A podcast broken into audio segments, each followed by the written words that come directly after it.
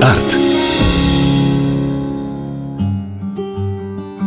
Вероятно, многие жители и гости Хабаровска заметили появившийся осенью позапрошлого года большой камень с табличкой в районе смотровой площадки на Комсомольской площади.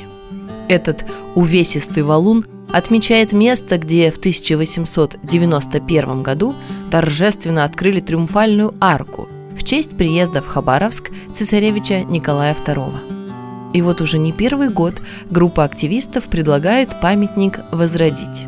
На первый взгляд затея добрая. Ну, если это действительно будет историческая реконструкция, а не арт-объект с сомнительной псевдоисторической подоплекой. Ну, стоит напомнить, что арка в старом городе была не одна. Дело в том, что чиновники, ответственные за встречу цесаревича, не знали точно, куда пристанет корабль с венценосным гостем на борту. И на всякий случай построили две арки. Первая действительно стояла недалеко от места, где сейчас покоится валун. В той самой точке нынче проходит автомобильная дорога, поэтому памятник в любом случае будет сдвинут. А вот вторую арку воздвигали в районе нынешнего Градековского музея и памятника Якову Дьяченко, также на дороге – Эту нижнюю арку, по воспоминаниям жителей города, разобрали в считанные дни после отъезда цесаревича. А вот верхняя простояла более 30 лет, постепенно разрушаясь. В итоге ее снесли, а остатки деревянных балок разобрали на дрова.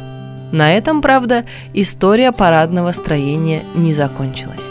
То ли на дореволюционном каркасе, то ли практически с нуля – около 1924 года была построена советская триумфальная арка.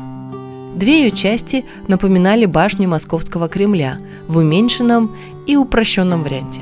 Весь деревянный декор был убран. В середине красовалась большая красная звезда и три флага над башенками и над звездой. А площадь в тот период, кстати, называлась Красной – Окончательно и бесповоротно конструкция исчезла с этого места в 1931 году. К этому времени уже снесли Успенский собор и назвали площадь Комсомольской. К слову, такие арки сооружали на всем пути следования цесаревича, как правило, в значимых городах. Все они были утрачены, однако в некоторых местах, уже в наше время, построены вновь. Например, во Владивостоке в 2003 году возвели небольшой комплекс, отчасти соответствующий историческому каменному сооружению. Или в Благовещенске примерно в то же время построили величественную и пока самую высокую арку, которая и сейчас украшает город, заметная издалека. Активное обсуждение возвращения Хабаровской арки на родное место началось около пяти лет назад – Тогда же провели и конкурс на лучший проект, и многие авторы действительно смогли передать ту особую легкость конструкции, резного декора и ощущение живого дерева.